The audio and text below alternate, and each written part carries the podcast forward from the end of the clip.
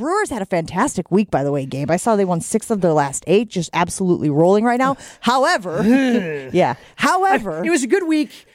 In in terms of wins and losses. Correct, but they lost a lot as well, didn't they? So we mentioned the two losses to the Cardinals this past weekend. They also have lost an awful lot of players. Is this the time of year when you can actually sustain that type of loss? Look, we said last week when you weren't on the show, when we had Sophia Minert here from Bally Sports Wisconsin, maybe the Brewers were best situated to lose a starter like Freddie Peralta because they had that sixth starter kind of waiting in the wings. That's not something that a lot of teams can, can brag about.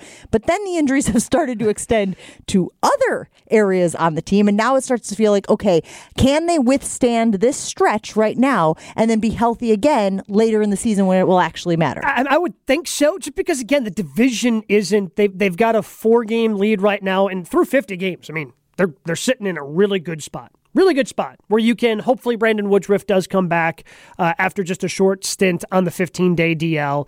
I mean, missing Hunter Renfro has said, hey, I anticipate being ready to go after the ten-day I L. I'll be ready to go. Uh, really, Adames, uh, he's working his way back um, from an ankle injury, so hopefully he comes back. But the heart and soul of this team is the pitching. So with no Freddie Peralta for the foreseeable future, hopefully Woodruff isn't there very long, but because they have some depth there pitching, and you know you still have Corbin Burns taking his turn every five days, you feel a little bit better, especially with the bullpen. Now, if the, the bullpen starts getting injured as well, you start to get a little bit more nervous. But I, they're certainly in a good spot. Now, you can't have any more injuries, but I, I think they're in a pretty good spot. Okay, so let me ask you this, though, because obviously they are clearly taking advantage of playing in probably... The worst, the worst, the worst real division bad. In all of baseball. Real, real bad. Um, does that concern you then when they have to take on teams from other divisions where maybe then they don't have, I, I don't want to call it experience. That doesn't seem to translate specifically in this sport. But you're beating up on the on the teams that are really, really bad. When you take on a team that's a closer contender to you, is there any concern that they won't be able to hang? They haven't been battle-tested, weather-tested. I, I just don't think that's a thing as much in baseball. Just because it's so... The season's so long, and, and the postseason is just so dramatically different than what you see during the regular season.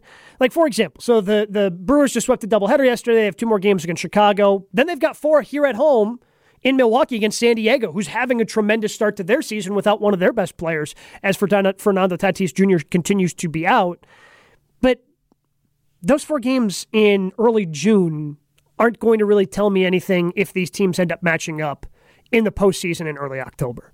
Like, yeah, you just try to survive. You try to split it if you can, depending upon how the pitching is going to line up. But, I mean, every series you just go out there, it's more or less you feel like you're just trying to survive. You know, okay, win a couple of games, win two out of three, win two out of four, move on to the next series type of thing. So you're just trying to keep the ship afloat and not go on a big losing streak despite the injuries. So I was actually at AmFam this weekend. Uh, Brewers will be back there, like you said, after they wrap up this very long road stand.